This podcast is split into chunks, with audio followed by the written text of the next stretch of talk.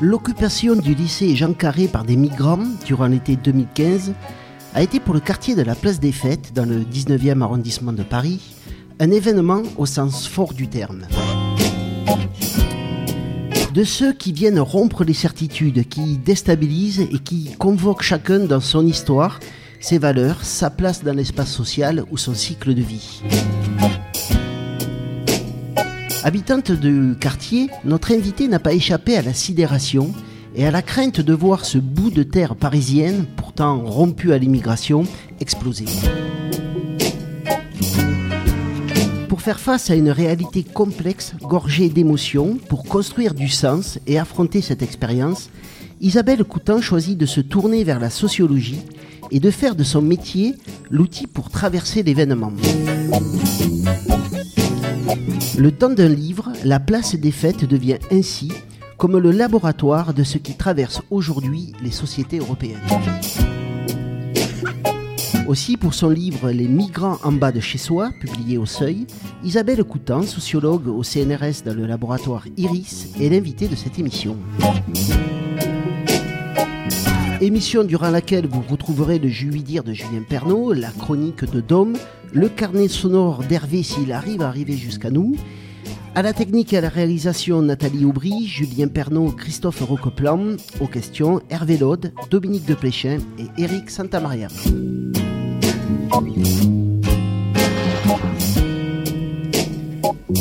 Bonjour Isabelle Coutant. Bonjour. Alors merci d'avoir accepté notre invitation. Alors, je sais que vous avez dû un peu jongler avec votre agenda pour être avec nous ce soir, puisque vous participiez aujourd'hui à un colloque politique en exil, un colloque Babel.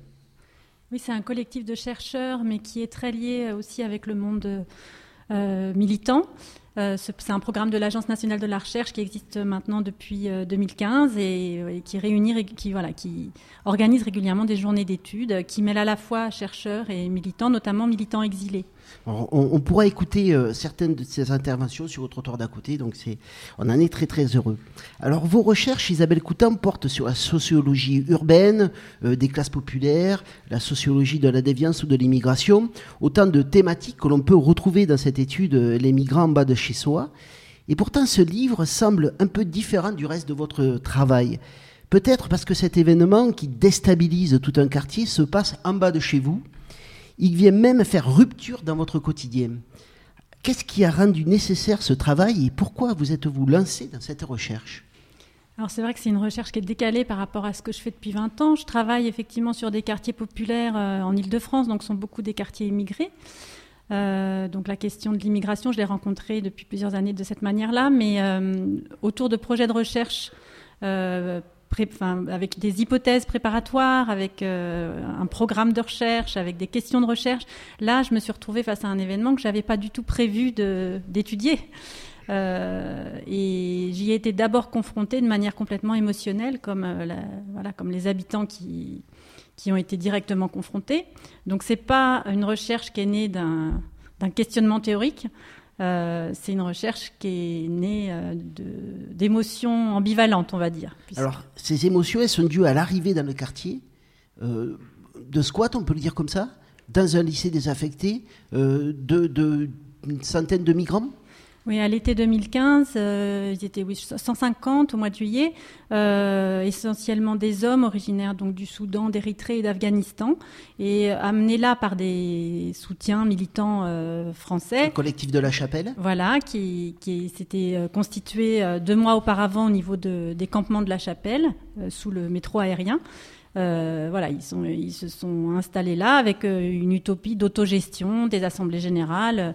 Et l'idée, effectivement, du côté des soutiens, c'était de ne pas faire à la place des migrants et donc de les laisser s'organiser. Et du coup, en tant qu'habitants, c'est une situation qui nous est arrivée de l'extérieur à laquelle on n'était pas préparés.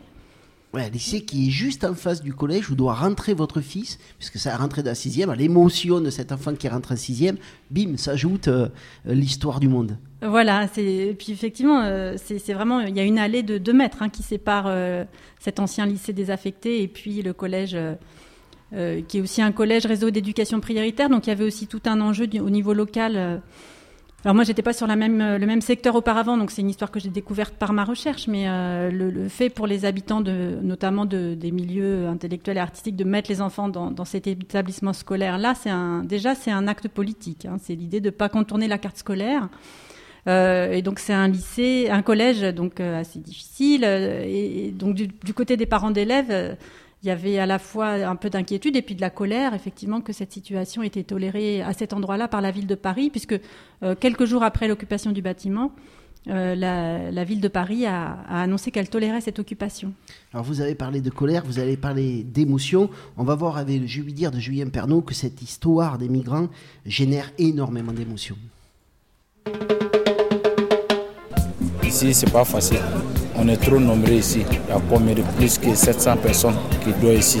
Il y a des gens qui vivent mal parce qu'il y a des gens qui dorment sous des cartons. Maintenant, peut-être qu'on va venir me chercher ici et m'envoyer dans un autre pays, alors que j'ai engagé une demande d'asile. En attendant, je devrais avoir la liberté de circuler.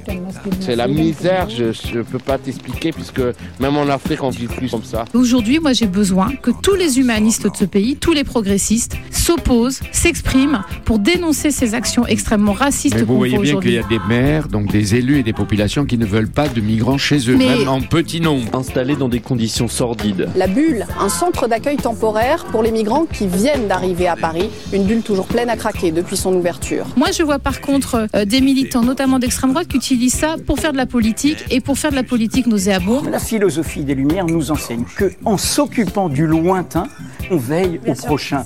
C'est ça le quotidien aussi, c'est l'aide, c'est l'assistance. Et... C'est nos frères, vous savez, nos frères humains, ils sont pareils que nous, ils souffrent pareil, et donc il faut accueillir comme ça. Est-ce qu'on accepte tout le monde ? Est-ce qu'il suffit de mettre le pied sur le territoire français pour avoir le droit d'y rester indéfiniment ? Ou est-ce que l'on distingue entre ceux qui sont venus ? Pour les nuits les plus froides, un centre d'hébergement les accueille. Mais la plupart du temps, les migrants doivent compter sur quelques associations qui leur fournissent l'essentiel. Des ONG qui dénoncent aussi un climat de plus en plus tendu. Solidarité en France pour l'accueil des migrants. Initiative solidaire, sanction de ceux qui agissent en marge de la loi. Il y a beaucoup à dire sur le sujet. La trame de la future loi sur l'asile et l'immigration, consternation des associations, mais une politique soutenue par l'opinion. Une polémique qui vire au bras de fer. La circulaire de Gérard Collomb veut autoriser des agents de la préfecture à recenser les migrants au sein même des centres d'hébergement d'urgence. La Fondation Armée du Salut y voit un moyen de trier les personnes en situation irrégulière. Avec 25 autres associations, elle réclame sa suspension. Réfugiés, droit d'asile, migration économique, ça veut dire que le tri, les différences entre ces gens qui arrivent, on le faisait déjà. On a un rapport de confiance avec ces personnes et on risque complètement de rompre ce rapport de confiance. Ça va compliquer le travail des équipes. Le devoir d'hospitalité, un petit texte contre la politique du barbelé. Il faut se garder des faux bons sentiments. Il faut se garder de toute brutalité. Et il faut avoir cette exigence chevillée au corps. Jean-Marie Le Clézio, prix Nobel de littérature, il parle du tri des migrants comme d'un déni d'humanité insupportable. Pour ceux qui restent dehors, chaque soir, des bénévoles tentent de trouver des solutions alternatives. Il y a dans les 5 principes, liberté, égalité, fraternité, laïcité, le 5e, la solidarité. Il est même dit dans les programmes scolaires que la politique doit convoquer aussi de l'émotion, de la sensibilité, et non pas de l'indifférence, non pas de l'égoïsme. On a simplement moins de migrants qui sont présents sur Calais depuis le démantèlement de la jungle, mais on a toujours des migrants, on a toujours des problèmes. Au niveau de l'autoroute, j'ai déjà été bloqué par les migrants et on se croirait en guerre. Une guerre complète et c'est dangereux parce qu'en plus il y a des camions qui arrivent et tout derrière. Habitants, associations et migrants sont en tout cas d'accord sur un point. Les visites d'hommes politiques se succèdent, mais la situation, elle, reste toujours dans l'impasse. Isabelle Coutant, une réaction peut-être à ce flot de mots ? Ce flot de mots... Il y a quelque chose, effectivement, quand je parlais des réactions des habitants, il y avait aussi dans les inquiétudes cette idée que la situation pouvait être utilisée par le Front National parmi tous ces sentiments mêlés. Et de fait, peu de temps après la rentrée scolaire, il y a un tract qui a été distribué dans les boîtes aux lettres en prévision des élections régionales. voilà, sous le titre « Mafia et prostitution à deux pas de vos enfants ». Donc, il y avait aussi cet enjeu. Et ça, cette inquiétude-là, ça a été un des moteurs de l'engagement des habitants qui se sont fédérés en soutien des migrants. C'était sur, du coup, une double cause, à la fois aider ces nouveaux voisins dans leurs revendications, mais aussi préserver le quartier et éviter qu'il y ait trop de fantasmes et de peurs qui se propagent et qui puissent être utilisés politiquement. Oui, dès l'arrivée de ce groupe de migrants, il y a toute une série notamment de fantasmes, d'inquiétudes qui circulent évidemment. Et vous, c'est à ce moment-là où vous décidez donc de vous lancer dans cette recherche pour essayer de mettre du sens dans tout ça.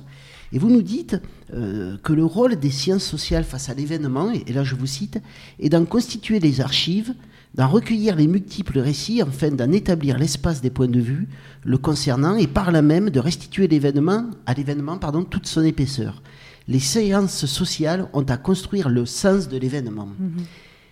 Mais comment travailler face à cette explosion des émotions, les siennes, vous ne les cachez pas dans le livre dès le départ, celles des migrants, des habitants, des voisins.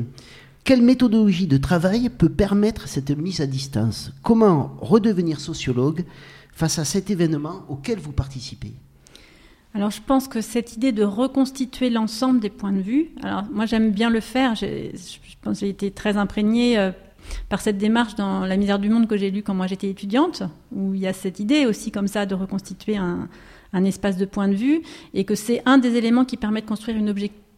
C'est-à-dire que chaque point de vue est relativisé par le point de vue des autres. Et comme moi, j'étais partie prenante de l'histoire en tant qu'habitante, ça me permettait à la fois de voir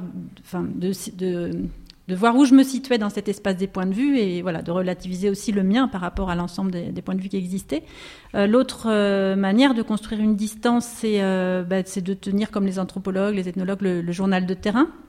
C'est-à-dire que voilà, jour après jour, sans forcément savoir qu'en faire sur le moment, mais c'est quelque chose qui est très utile pour construire justement l'analyse un peu à distance de l'enquête proprement dite.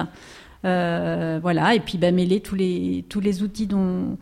Toutes les méthodes, le maximum de méthodes pour reconstruire obtenir le maximum de données, c'est une discipline empirique, c'est-à-dire que croiser les archives, tous les tracts qu'on peut trouver, les documents, les entretiens, les statistiques, enfin voilà, essayer d'obtenir le maximum de données pour se dégager du ressenti purement subjectif de départ. Dominique ? Oui, est-ce que vos travaux précédents, du coup, vous ont aidé sur les classes populaires, sur les squats ? Je pense que les travaux précédents, ils m'ont aidé parce qu'ils m'ont préparé cette méthode comme ça de travailler un peu sur un espace et une configuration. C'est quelque chose que j'ai fait plusieurs fois finalement. Donc, je pense que c'est devenu une méthode au fur et à mesure. En termes de lecture, parce que ce qui fait aussi qu'on construit une analyse un tout petit peu objective, c'est que la petite enquête qu'on fait, la monographie, elle se situe en réalité dans un ensemble d'enquêtes, dans un ensemble de travaux qui donnent sens à ce qu'on voit, et que le regard, il est armé par tout un ensemble de lectures. Donc les travaux antérieurs que j'ai faits, même si c'était pas sur les questions des migrations transnationales, parce que ça je l'ai découvert, ces travaux-là finalement, qui sont plus aussi des travaux d'anthropologues ou de géographes en fait. C'est un champ de recherche que je connaissais peu, donc je l'ai découvert autour de ce travail-là. Par contre, la sociologie urbaine, la sociologie des classes populaires, une partie de la sociologie de l'immigration, ça, moi, j'avais quand même déjà un corpus de lecture en tête. Mmh. Voilà, et donc les travaux sur la gentrification, un petit peu la sociologie des mobilisations, j'avais des repères, et donc je pense que malgré tout, même si j'étais dans du jour le jour, à la fois un peu dans une forme d'action plus que dans mes enquêtes habituelles, et puis aussi dans des affects plus importants, j'avais quand même un regard qui était armé par un ensemble de lectures et de problématiques. Hervé est arrivé. Bonjour. La question aussi, c'est de savoir, depuis, est-ce que ce travail-là influe sur votre travail présent dans les quartiers, au titre de sociologue non plus, au titre de personne. Est-ce que vous avez, vous aussi, été changé par cette expérience ? Alors oui, de toute façon, oui, j'ai été changée parce que ce sont des expériences qui transforment, mais bon... Mes enquêtes m'ont tout un peu transformée quand on passe 6 mois, 1 an sur un terrain avec des gens différents de soi sur des questions très éloignées de soi, c'est ça transforme. Donc là aussi, est-ce que ça change ma manière de voir ? C'est-à-dire que je pense que ça a aiguisé mon regard sur la question. Moi, j'ai travaillé beaucoup sur les jeunes issus de l'immigration, mais finalement, je connaissais assez peu l'histoire des parents. Or, on sait aussi que c'est quelque chose d'important et que notamment la question de la transmission de l'histoire des parents aux enfants, ça fait partie des choses qui parfois manquent. Du coup, je pense que ça m'a sensibilisée au parcours migratoire et puis à la diversité aussi des parcours, des pays d'origine, des situations dans les pays d'origine. Ça a accentué ma perception de l'hétérogénéité aussi de ce qu'on appelle les migrants, les immigrés. Et vous ne cachez pas dans votre texte les limites aussi méthodologiques que vous avez rencontrées. Il y avait d'abord la difficulté à mener des entretiens approfondis. Les migrants se méfiaient aussi de vous. Ils se demandaient si vous n'étiez pas des renseignements généraux aussi de temps en temps. La difficulté de rencontrer tous les groupes, puisque de toutes les nationalités, puisque c'est un Afghan qui devient un peu votre guide dans cet espace. Et donc évidemment, les autres nationalités refusent un peu de vous rencontrer. Et puis, vous êtes aussi une femme au milieu des hommes. Ça aussi, c'est complexe. Et on a le sentiment que ces limites méthodologiques viennent aussi nous expliquer le monde dans lequel vous menez cette enquête et la réalité de ce lycée, de ce qui se passe dans ce lycée. Alors, effectivement, ça, c'est ce qu'on explique aux étudiants quand ils sont parfois découragés, surtout quand ils font des enquêtes, c'est qu'en fait, il n'y a pas d'échec dans l'enquête. Les évitements, les portes fermées, les incompréhensions, tout ça, en fait, on peut l'analyser. Et en général, c'est révélateur du groupe, de quelque chose du groupe qu'on étudie. Difficulté de recueillir des récits de vie, des entretiens. Ça, je le savais déjà un petit peu parce que je connaissais des personnes qui avaient travaillé sur la question des demandeurs d'asile, mais c'est très compliqué, en plus, à ce moment-là de leur parcours, de leur demander de raconter leur histoire, puisqu'ils savent que leur avenir dépend de leur histoire, de la manière dont ils vont la mettre en forme. Ça, ils le savent, et qu'il y a des choses qui dans la manière de raconter leur histoire, peuvent leur nuire aussi. Donc tout ça, on recueille dans ces situations-là... au mieux, souvent de l'évitement, mais au mieux un récit formaté, préparé déjà pour l'OFPRA. Donc je savais que ce serait ça. Du coup, je l'ai pas non plus trop cherché à faire des entretiens formels, en tout cas pas au début.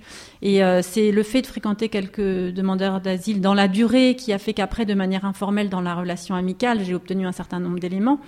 De manière plus naturelle, mais et puis après, quand on les fréquente, une fois qu'ils ont leur papier, c'est encore plus, ils sont plus détendus. Mais dans ce lieu, les entretiens formels, j'ai pas essayé, pas trop. Et puis pareil. Ensuite, l'autre difficulté, effectivement, c'était un lieu qui était organisé les chambres étaient organisées par nationalité, voire par ethnie, chez les Afghans. Et du coup, une fois que je suis rentrée dans le lieu avec un des représentants des migrants qui était le délégué afghan, et j'ai été particulièrement bien accueillie, ils étaient particulièrement hospitaliers, ils offraient le thé, ils m'ont offert à dîner, je donnais un peu des petits cours de français, des choses comme ça. Mais du coup, une fois que ce lien-là s'est noué, je faisais partie aussi de leurs ressources dans le lieu et c'est pas tant que les autres voulaient pas me parler, c'est plus que je sentais que je les froissais eux si j'allais rencontrer les autres communautés. C'était plus sous cette forme-là. J'ai senti que ça se faisait pas, que je pouvais pas le faire comme ça. Et puis dernière chose, le fait d'être une femme. Alors c'était particulier, c'était à la fois. Je peux pas dire que c'est finalement été un obstacle parce que ça a sans doute été plus une ressource pour l'enquête probablement. J'étais particulièrement bien accueillie. Mais effectivement, j'ai été renvoyée au fait que j'étais une femme beaucoup. C'est la première fois dans le cadre d'une enquête que je me suis autant sentie une femme. C'est-à-dire que je posais des questions, mais ils m'en posaient aussi énormément. Et c'était toujours sur ma place de femme ici, sur ma vie de femme ici. Et ils étaient aussi très curieux de ce que c'était que les relations hommes-femmes. Donc et puis il y avait des relations de séduction, mais qui étaient aussi, pareil, révélatrices de comment aussi fonctionnait ce lieu. Les soutiens sont beaucoup des jeunes femmes. Oui. Alors que les migrants sont essentiellement des hommes. Et bah, alors le fait que sur ces causes, sur ce type de causes, le fait que ce soit beaucoup des femmes, c'est corroboré par par les sciences politiques. Hein, l'engagement auprès des populations vulnérables, auprès du prochain, puis l'engagement du quotidien, c'est un engagement féminin. On connaît cela dans le travail social. Voilà, donc c'est lié à la manière dont historiquement, socialement, les femmes ont été conditionnées à cette fonction-là.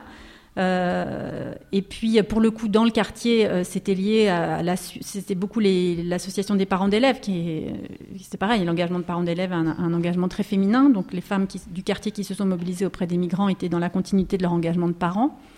Et puis effectivement il y avait aussi dans ce lieu des rencontres entre des hommes et des femmes, et là moi du coup ce qui m'a j'ai relu un travail sur le mouvement des droits civiques aux États-Unis, et c'était aussi cette question des relations entre les militants noirs pour la lutte pour les droits civiques et puis des jeunes étudiantes blanches. Donc il y a aussi toute cette question que j'ai suggérée, mais ça demanderait une recherche à part entière.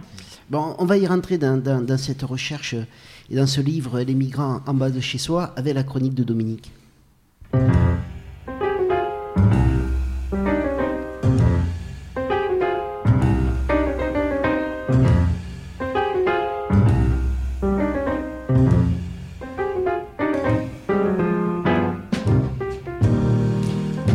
Isabelle Coutant, pourquoi l'arrivée des réfugiés génère-t-elle inéluctablement rejet et clivage dans notre société, et notamment dans ce territoire de la Place des Fêtes, lieu d'accueil de plusieurs générations d'immigrés, mais quartier socialement fragile où se pose en permanence la question du vivre ensemble.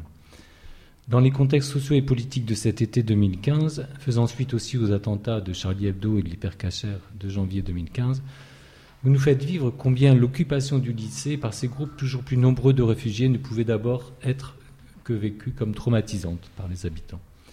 De par son aspect de passage à l'acte, de sentiment d'intrusion, cet événement est venu questionner intimement chacun dans son histoire, dans sa tolérance, dans ses positions face à la question de l'accueil.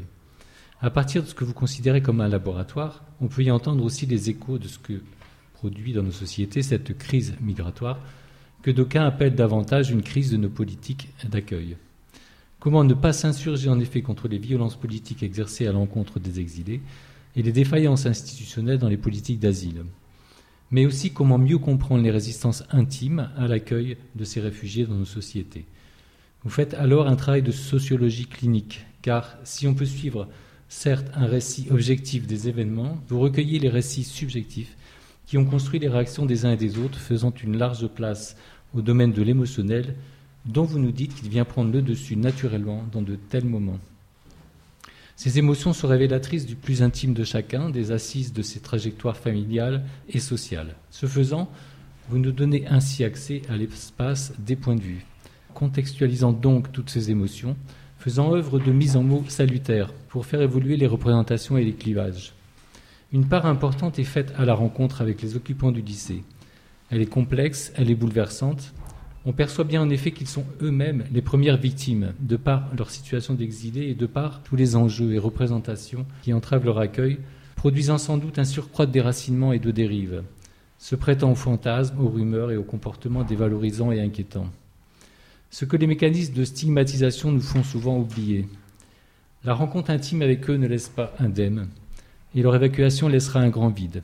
À travers le récit des actions successives autour et avec les migrants pour essayer de nouer des relations rendant soutenable ce voisinage, on comprend que cet événement laissera une trace indélébile pour tous les habitants, donnant le sentiment d'une histoire commune, créant de nouveaux élans, construisant de nouvelles socialités, qui, après l'évacuation du lycée en octobre, donc, auront des effets durables dans le quartier. Cet événement, son récit et ses mises en perspective concourent alors à nourrir notre réflexion sur ce qui peut faire ressource face aux questions cruciales de notre vivre ensemble, celles que pose la gentrification des quartiers, la tendance au repli sur l'entre-soi. Sans minimiser le rôle primordial que doivent jouer les pouvoirs publics, on peut relever notamment l'importance de la reprise en main du terrain politique par les habitants, celle de l'action associative, favorisant la rencontre et la reconnaissance de la place de chacun. J'ai trouvé intéressant aussi à ce sujet la question des enfants et ces rencontres organisées après coup pour ces quelques classes d'élèves avec des migrants. Il me semble qu'elles ont pu permettre de revenir sur l'événement important de ce qu'ont vécu les enfants, de faire travailler les représentations et d'ouvrir à de nouveaux rapports, contribuant sans doute du coup à mieux construire l'humanité de demain.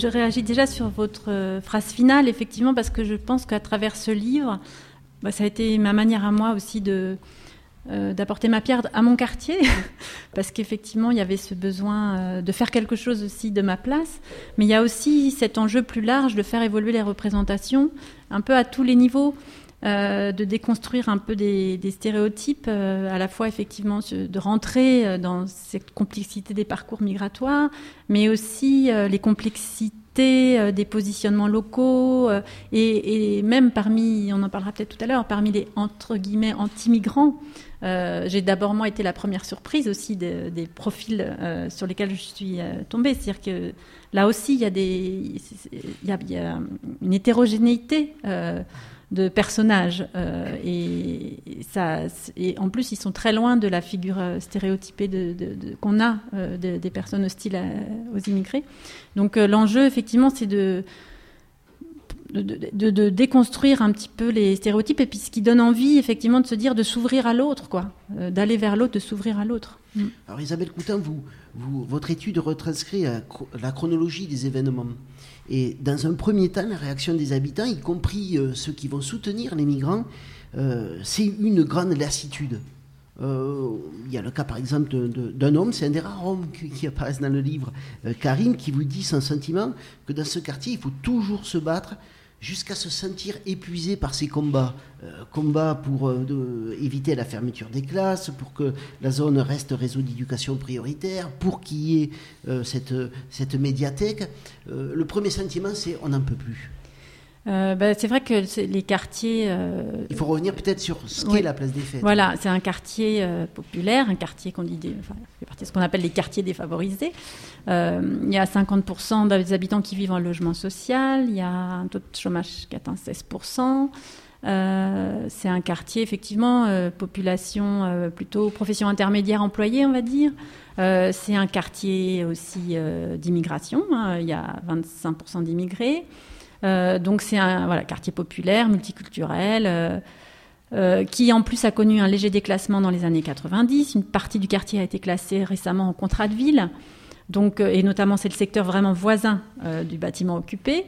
Et ça fait partie aussi, un peu comme les cités d'habitat social, ça fait partie des quartiers de Paris qui ont été... rénové entre guillemets dans les années 60, et donc c'est visuellement ça ressemble un peu aux cités, quoi. C'est des grandes tours, barres, des grandes tours, c'est tout bétonné. En haut d'une butte. Voilà, tout bétonné, c'est pas beau. Il y a eu une période, alors c'est calmé, mais les années 90 il y avait pas mal de trafic, donc c'est aussi un quartier qui a mauvaise réputation. Donc voilà toute cette histoire là.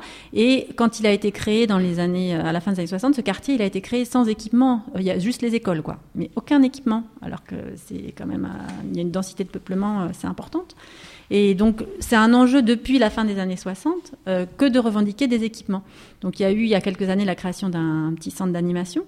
Mais là, il y a une association qui avait obtenu l'idée que la médiathèque du 19e arrondissement, parce que c'est le seul arrondissement aussi sans médiathèque, soit installée au lycée Jean Carré, dans ce bâtiment désaffecté. Et ça avait été voté par la ville. Donc, et ça avait été... le sentiment d'une vraie victoire pour les habitants engagés dans ce combat-là. Donc du coup, la colère aussi initiale de quelques habitants, c'était le sentiment d'être complètement floué. Et puis il y avait cette idée, on rajoute de la pauvreté à la pauvreté. Voilà, oui. Hervé ? Il y avait aussi l'idée, effectivement, du manque d'équipement depuis les années 60, mais aussi au moment de l'accueil, et de cet accueil en masse, d'un lâchage par les politiques. Alors peut-être que ça venait faire écho au manque d'équipement déjà, mais là, sur ces 1500 personnes, la mairie de Paris centrale et la mairie d'arrondissement se renvoient peut-être un peu la balle. En tout cas, les populations présentes ne se sentent pas épaulées, et alors le voisinage encore moins. Effectivement, ce que le voisinage immédiat n'a pas tout de suite compris, c'est que comme la ville de Paris avait dit qu'elle tolérait cette occupation, le voisinage n'a pas compris qu'il n'y ait pas de suivi en termes d'infrastructures à l'intérieur du bâtiment, c'est-à-dire que la ville est restée en dehors. Alors, pour la petite histoire, ce qui se passait, c'est que le collectif La Chapelle qui a amené les migrants dans ce lieu était dans une position très hostile aux institutions et aux associations traditionnelles, parce qu'il y avait un passif de la lutte. Mais ça, les habitants le savaient pas, n'avaient pas forcément tout l'historique. Et donc, il y avait un passif. Donc, ils reprochaient aux associations traditionnelles d'être complices des institutions qui, elles-mêmes, étaient en dessous de tout, quoi, de leur point de vue. Donc, il y avait un certain nombre de conflits. Donc, le collectif qui prenait l'autogestion n'était pas favorable non plus spécialement à ce que les institutions et les associations classiques interviennent. Mais donc, pour le voisinage immédiat, c'était compliqué à comprendre ça au départ. Ça devait être incompréhensible. Ouais, et puis il y avait pour ce voisinage une véritable peur face à cet événement. Il y avait la peur de passer devant le lycée, ressentie par les lycéens, Dominique en parlait, mais par aussi des familles. Il y avait la peur liée à cette période post-attentat. Et ce sentiment traverse beaucoup d'habitants qui ont pourtant eux aussi connu la migration. C'est ça qui est aussi très étonnant. Qu'est-ce qui inquiète tant dans la figure du migrant ? Là, quand même plusieurs centaines d'hommes à proximité du collège. Donc, je pense qu'il y a l'idée que tous ces jeunes hommes célibataires, il y avait aussi peut-être de l'inquiétude d'un certain nombre de mères de famille pour leurs filles. Il y avait aussi cette représentation d'hommes qui venaient de pays musulmans. Et donc là, dans le contexte post-attentat, en voyant ces gens, on ne savait pas qui c'était, tous ces hommes sans papier, les rumeurs aussi que peut-être parmi les migrants, il pouvait y avoir des terroristes. Et dans l'immeuble immédiatement voisin du bâtiment occupé vivent un certain nombre de familles Lubavitch, parce que la place des Fêtes est un des quartiers de Paris où juifs vivent orthodoxes. Et donc leur religiosité est visible, hein, les hommes portent la barbe et des chapeaux, et donc en fait ces familles-là étaient particulièrement insécurisées par cette cohabitation. Il y avait cette question-là aussi. Dominique ? Oui, alors au fil du récit, on voit quand même assez rapidement l'inquiétude et la colère. Bon, c'est de la place à une volonté d'action d'un certain nombre d'habitants. Et là, vous mettez du coup en avant quelque chose que vous appelez le capital d'autochtonie. Est-ce que vous pouvez développer un petit peu cette notion ? Oui. Le capital d'autochtonie, c'est une notion qui est plutôt utilisée au départ pour parler des catégories populaires, des catégories ouvrières en sociologie. Et ça désigne un capital social, c'est-à-dire le fait de posséder un certain nombre de relations sociales locales, qui devient un capital, c'est-à-dire qui fonctionne, qui produit, qui est une ressource, sur lequel on peut s'appuyer pour mener des actions. À côté, c'est un capital social. Donc, on distingue en sociologie capital économique, capital culturel, capital social. Et donc, le capital d'autochtonie, c'est une forme de capital social. Et puis, avec l'idée aussi, comme le capital, que c'est transférable, que c'est une ressource qu'on peut éventuellement transmettre à ses enfants, des choses comme ça. Mais le capital d'autochtonie, il est plutôt utilisé dans les travaux qui parlent du monde ouvrier. Et là, il me semblait que dans ce quartier, mais je pense qu'on l'observe ailleurs, on pouvait en parler pour un certain nombre des catégories intellectuelles et artistiques, qui sont des catégories relativement mobilisées dans l'espace local, justement autour d'enjeux locaux. Donc là, en l'occurrence, tout ce groupe qui est devenu Solidarité Migrants Place des Fêtes, un collectif qui se crée pour soutenir les migrants, mais aussi en lien avec une inquiétude sur ce qui se passe dans le quartier. C'est-à-dire que c'est une partie des habitants qui habitaient la barre voisine qui, en voyant les voisins se disputer dans les cages d'escalier, dans les allées, oui, parce que c'est vraiment chaud autour oui, et l'amicale des locataires a explosé. Donc c'est une partie des habitants qui habitaient là et qui étaient aussi pour certaines des parents d'élèves du collège. Donc il y avait aussi cette idée de préparer la rentrée dans des conditions relativement paisible. Donc c'est ce groupe-là qui s'est mobilisé, qui s'est constitué en groupe solidaire des migrants, mais aussi dans l'idée de calmer le jeu localement.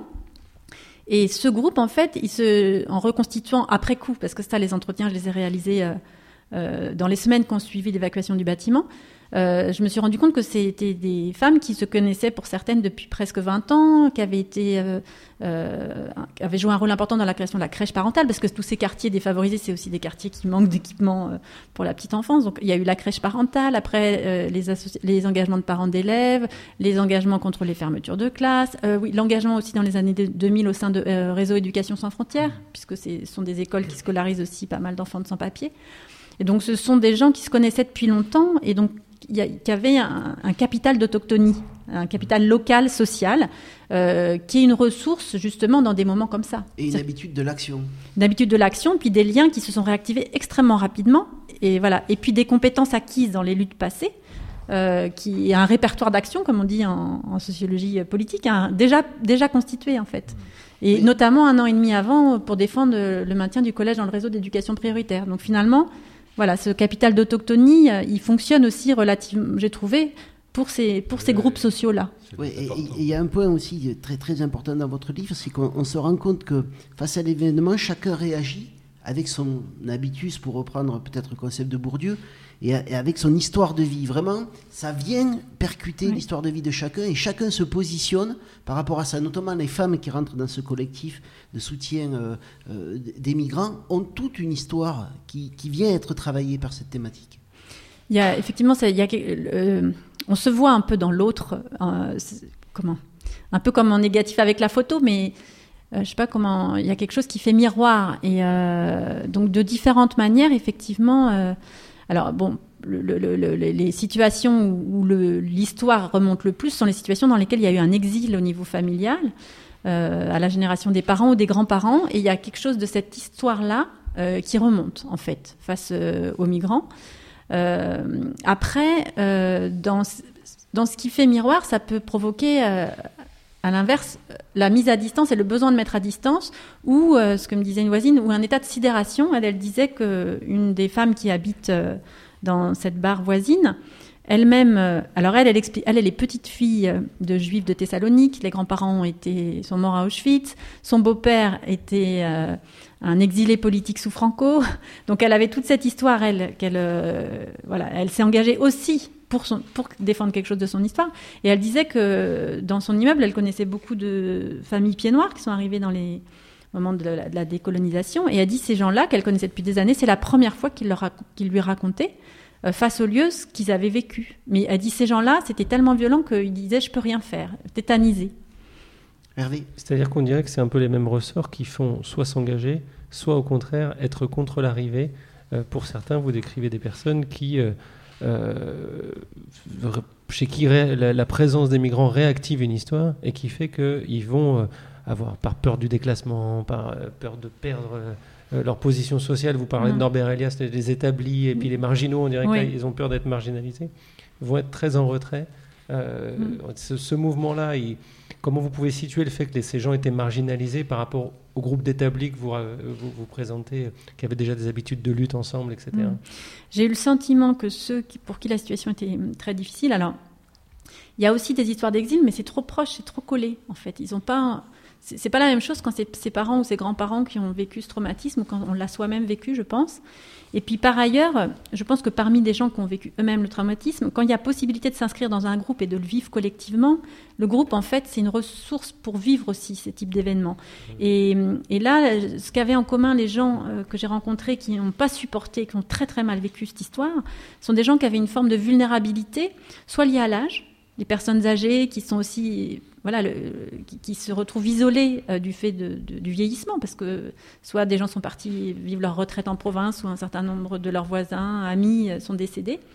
Donc il y a cet isolement, cette solitude qui fragilise en fait. Donc c'est des gens qui me semblaient plus seuls et qui n'avaient justement pas ce capital d'autochtonie ou pas aussi fort, qui n'avaient pas les mêmes ressources collectives pour pouvoir vivre les choses. Il y a la peur du déclassement aussi. La peur, voilà. Donc, ou pour des immigrés qui ont été dans des trajectoires très méritocratiques, de combat, d'ascension, de suradaptation aussi aux normes attendues de la société d'accueil, pour ces gens-là, d'avoir cette situation sous les yeux, c'était insupportable. Dominique ? Oui, alors encore un autre aspect de la complexité des choses, la complexité du positionnement. Alors, c'est quelque chose qu'on peut retrouver aussi dans le travail social, c'est-à-dire d'un côté une position qui serait plus politique, disons qui serait représentée par le collectif de La Chapelle, qui souhaite mettre l'État face à ses responsabilités en ne répondant pas à tous les besoins des migrants. Et d'un autre côté, il y aurait la position du collectif des habitants qui serait plus humanitaire, qui prône plutôt la réaction très concrète face à l'urgence. Donc, il y a des frictions entre ces deux types d'acteurs, disons, qui sont assez nombreuses. Comment résoudre ce dilemme, justement ? Comment assurer la prise de responsabilité de chacun de ces deux acteurs, habitants, associations, mairies, État, tout en parant à l'urgence ? Comment ça s'est concilié, tout ça ? Il me semble que finalement... Malgré tout, face aussi, avec la dégradation de la situation, c'était quand même de plus en plus tragique, puisque les migrants étaient 450 à la rentrée scolaire, donc un mois après le début de l'occupation. Ils étaient 800 en octobre, et le jour de l'évacuation, ils étaient 1400. Donc le nombre, la promiscuité, le fait que c'était des gens qui ne parlaient pas la même langue, enfin tout faisait que c'était de plus en plus ingérable, cette situation, qu'il y avait des bagarres, des choses comme ça. Donc face aussi à cette situation, je pense que malgré les tensions et les différences de point de vue parmi les soutiens, je pense que chacun a eu l'intelligence de faire au mieux. Il y avait objectivement des tensions, mais il n'y a pas eu réellement de conflits, d'affrontements. Et chacun a fait les choses de manière un peu parallèle. Parce qu'au final, chacun avait quand même pour objectif qu'il n'y ait pas de drame, je pense. Mais après, comment faire en sorte que ces logiques... je pense que c'est déjà important d'avoir conscience. Et puis, moi, ce que j'ai... Étant du côté des habitants, forcément, j'ai aussi, en partie, mal vécu une espèce d'assurance... qui me semblait du mépris pour le quartier d'un certain nombre de jeunes militants qui avaient des discours, qui étaient quand même dans une forme de leçon de morale. Mais j'ai essayé du coup de l'analyser, c'est-à-dire que j'ai compris qu'effectivement les causes n'étaient pas les mêmes et le rapport au lieu n'était pas le même. Les militants extérieurs au quartier, ils venaient la journée, certains tous les jours, mais beaucoup pas tous les jours. Et puis la nuit, il y en avait quelques-uns qui étaient là, mais peu. Or les habitants, la nuit, qui avaient des bagarres, ils descendaient de chez eux pour séparer les migrants, par exemple. Donc c'est pas du tout le même rapport au lieu. Et donc c'est comprendre effectivement que c'est pas le même rapport au lieu. Et puis les habitants, ils avaient aussi pour enjeu de préserver leur quartier. Et les militants extérieurs, ils étaient sur une cause plus générale de défense des droits des migrants en général, et avec l'idée de rendre cette cause visible, que les médias en parlent. Donc quelque part, chaque lutte est légitime. Mais là aussi, la sociologie, elle a pour enjeu de montrer d'où parle chacun. Et je pense que c'est pour ça que je parle, c'est peut-être un peu dur. Et puis c'est vrai qu'il y avait un certain nombre de personnes formées aux sciences humaines, aux sciences sociales, qui utilisaient, donc ça c'était un peu perturbant pour moi, sociologue, qui utilisaient les concepts de la sociologie, par exemple, pour parler de leur lutte, pour s'en prendre justement aux associations traditionnelles qui étaient... jugés paternalistes, colonialistes, qui dominaient, enfin voilà, parler de domination, parler de rapport de pouvoir, donc tout ce que moi j'utilise aussi dans mon métier. Mais du coup, en tant qu'habitante, je me disais, mais là il y a une forme d'ethnocentrisme, parce qu'ils ne sont pas attentifs à l'environnement dans lequel ils s'inscrivent, qu'il y a des gens autour. Voilà, donc c'était intéressant du coup de le vivre de cette place-là pour ça. Et après, il n'y a pas, c'est pas non plus les bons ou les méchants, ils n'étaient pas au même endroit. Donc, ils ne voyaient pas les choses de la même manière. Et on peut dire que les migrants étaient pris dans ces enjeux-là ? Ils ont ressenti ces enjeux ? Peut-être pas de la manière dont moi je les analyse, mais ils étaient effectivement pas d'accord avec tout, de ce qu'ils voyaient. Ils avaient conscience... ils ne savaient pas quelle était la stratégie la plus utile pour eux... Ils essayaient de naviguer là-dedans. Oui, ils avaient quand même conscience qu'il y avait des tensions. Alors Isabelle Coutant, on parle depuis le début de cette émission d'une manière pour les citoyens d'être dans l'action et d'être dans l'accompagnement. Je vous propose une autre forme d'action avec le carnet sonore d'Hervé Laude. Le carnet sonore. Mon carnet, mon dictaphone. Carnet sonore. Décider de ne jamais adhérer à un discours sans faire l'effort de le comprendre. Le carnet sonore. Oui, ce soir, un carnet sonore un peu en parallèle. Je me suis intéressé à l'association Utopia 56, qui est une association qui accompagne les bénévoles voulant aider les migrants. Au départ, c'est un Breton qui est touché par ce qui se passe à Grande-Synthe et à Calais, et qui travaille dans l'événementiel et qui se dit « qu'est-ce que je peux faire ?» et qui va structurer peu à peu cette association. Là, c'est Charlène qui m'a répondu autour des questions qu'elle coordonne, qui est l'hébergement citoyen à Paris. Donc, le lien que je faisais avec vos travaux, c'était l'idée de voir s'il y avait nécessité d'une médiation quand des gens, bénévolement, citoyens, veulent s'engager. Donc, je demande pourquoi et comment ces premières médiations. Parfois, on s'adresse à des personnes qui sont primo-arrivantes, qui sont en France depuis quelques heures ou depuis quelques jours, qui ne parlent pas forcément ni anglais ni français, et du coup, on est obligé de, voilà, quand on récupère un besoin sur le terrain, d'appeler les hébergeurs ou les bénévoles par nous-mêmes pour leur demander de l'aide. Donc ça, c'est la première étape de la médiation.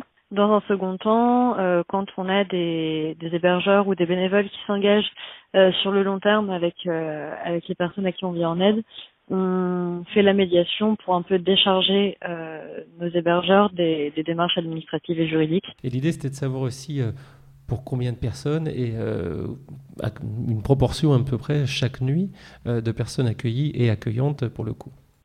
Alors sur l'hébergement d'une nuit, donc sur l'hébergement d'urgence, donc qui vise les primo-arrivants, c'est assez variable. On a eu des nuits, notre report est monté à 60 personnes, mais on est sur une moyenne de 40 personnes à peu près, en comptant donc les femmes, les enfants, voire les bébés qui ont parfois 3 mois, et les mineurs isolés étrangers aussi. Nos équipes s'engagent du coup à les suivre pour que justement leur minorité soit reconnue, afin qu'ils puissent être pris en charge par l'aide sociale à l'enfance. Donc ça peut prendre plusieurs semaines, plusieurs mois, voire 1 an. Donc il y a différents dispositifs, hein. Il y a vraiment de l'accueil pour 2-3 nuits, et puis on entend là plusieurs mois, notamment pour les mineurs isolés étrangers dont on sait que la difficulté est accompagnée. Il y a aussi la question, je me disais, pour quelqu'un qui arrive, qui a fait 4000 km, qui ne parle pas français, se retrouver hébergé chez un inconnu, c'est aussi de ce côté-là, j'imagine, très très angoissant, et elle m'explique comment ils tentent de les rassurer. On passe beaucoup de temps, notamment avec les femmes seules qui sont souvent inquiètes, à expliquer qui nous sommes, à rappeler que nous sommes une association et que on leur offre un toit pour la nuit. Et quand on voit que les personnes sont un peu inquiètes et se demandent où elles vont, on essaye un petit peu, connaissant nos hébergeurs, on essaye parfois de leur dire, bah voilà, il ou elle s'appelle ainsi, c'est une famille ou c'est aussi une femme seule comme toi, elle a déjà hébergé quelques femmes comme toi et ça se passe très bien. Donc on essaye un petit peu de rassurer les gens.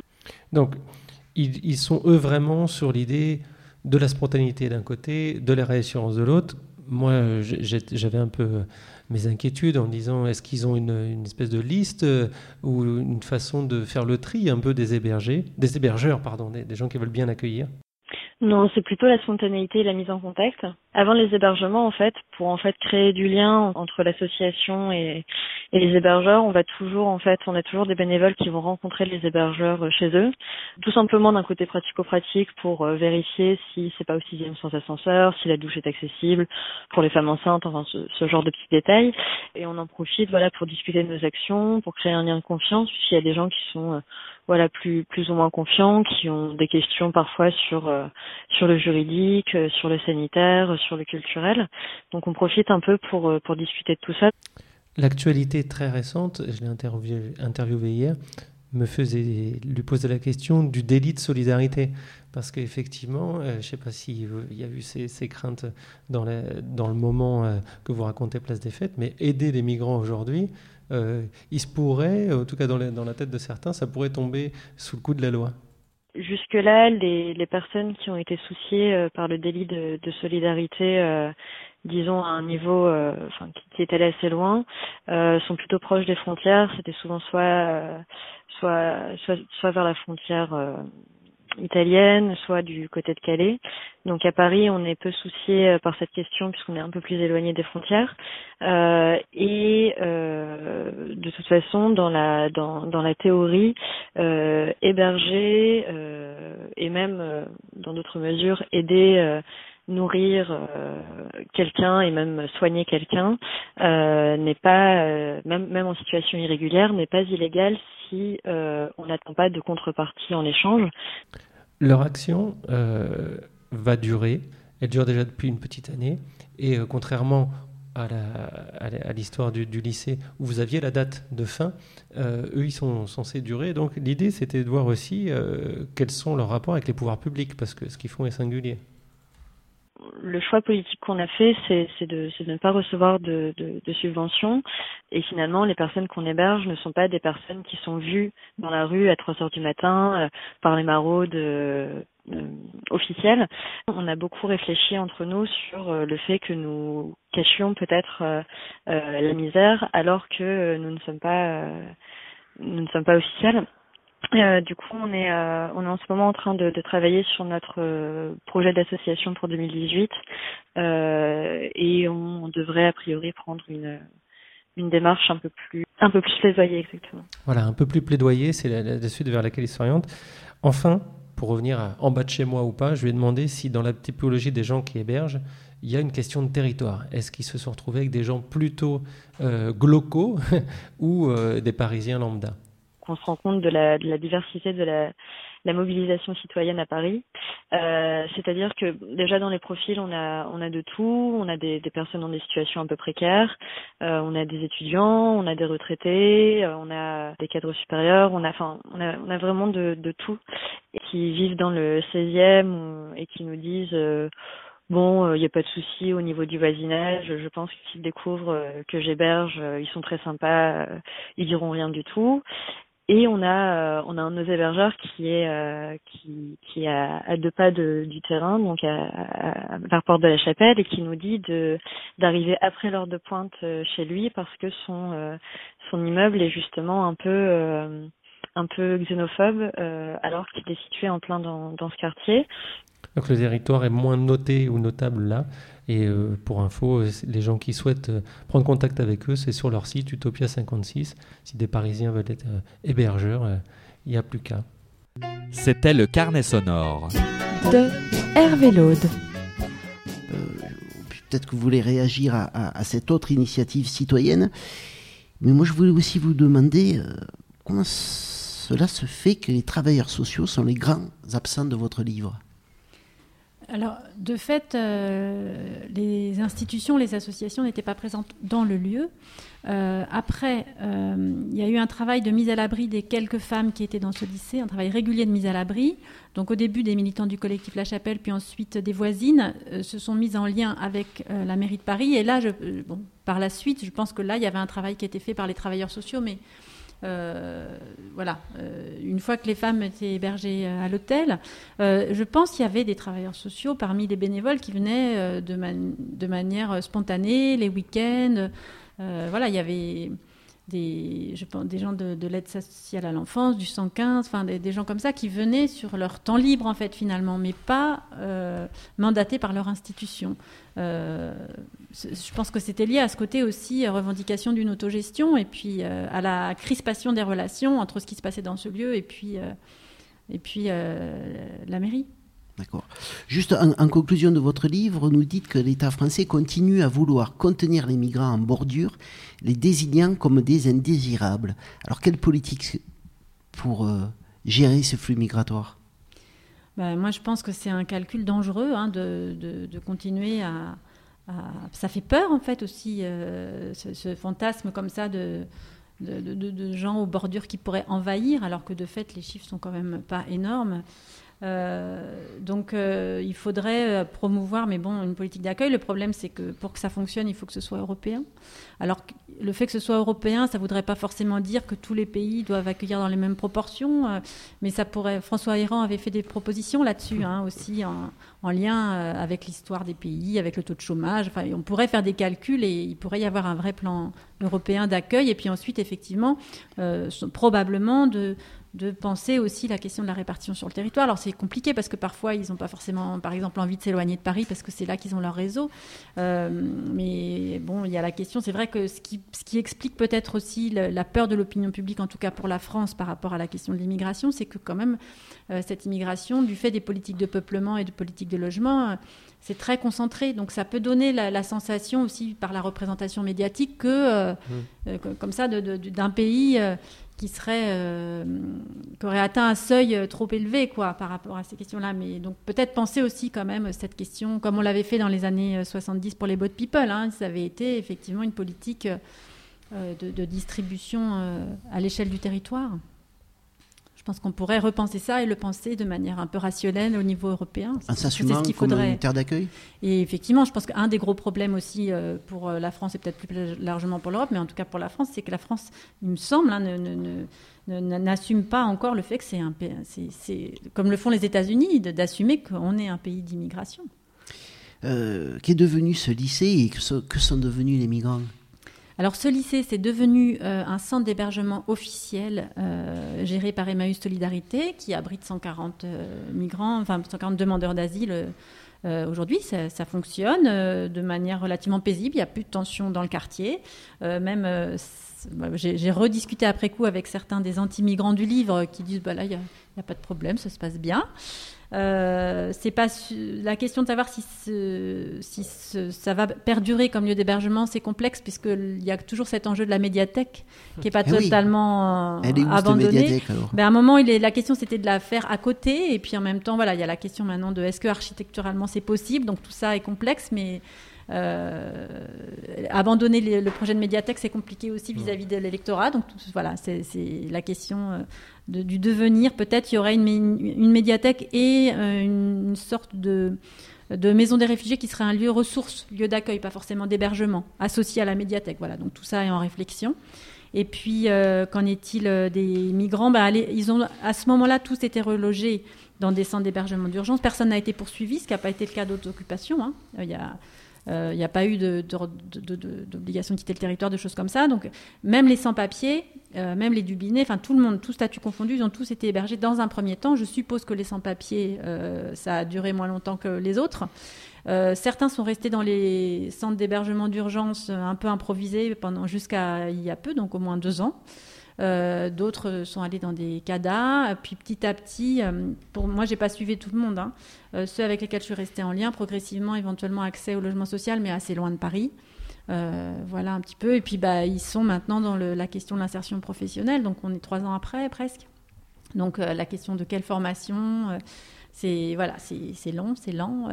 Et bon, il y en a un parmi tous qui avait déjà, donc sur le petit groupe avec lequel je suis restée liée, qui avait déjà l'habitude de l'Europe parce qu'il avait déjà travaillé et vécu en Norvège.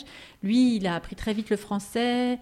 Il s'est installé là dans le sud de la France. Il a projet de faire un petit commerce. Et lui, ça y est, il a pu faire venir sa femme et son fils. Voilà, mais c'est le premier de tout le groupe que je fréquentais. En tout cas, la place des fêtes, le quartier n'a pas explosé. Vous dites même qu'il est sorti renforcé de cette expérience.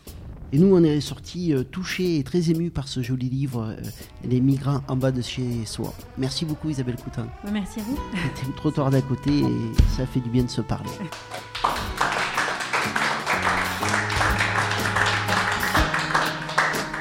C'est joli ensemble, les deux titres. Ouais, c'est ça.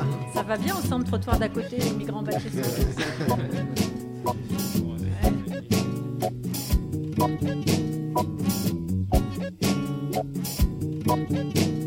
soi.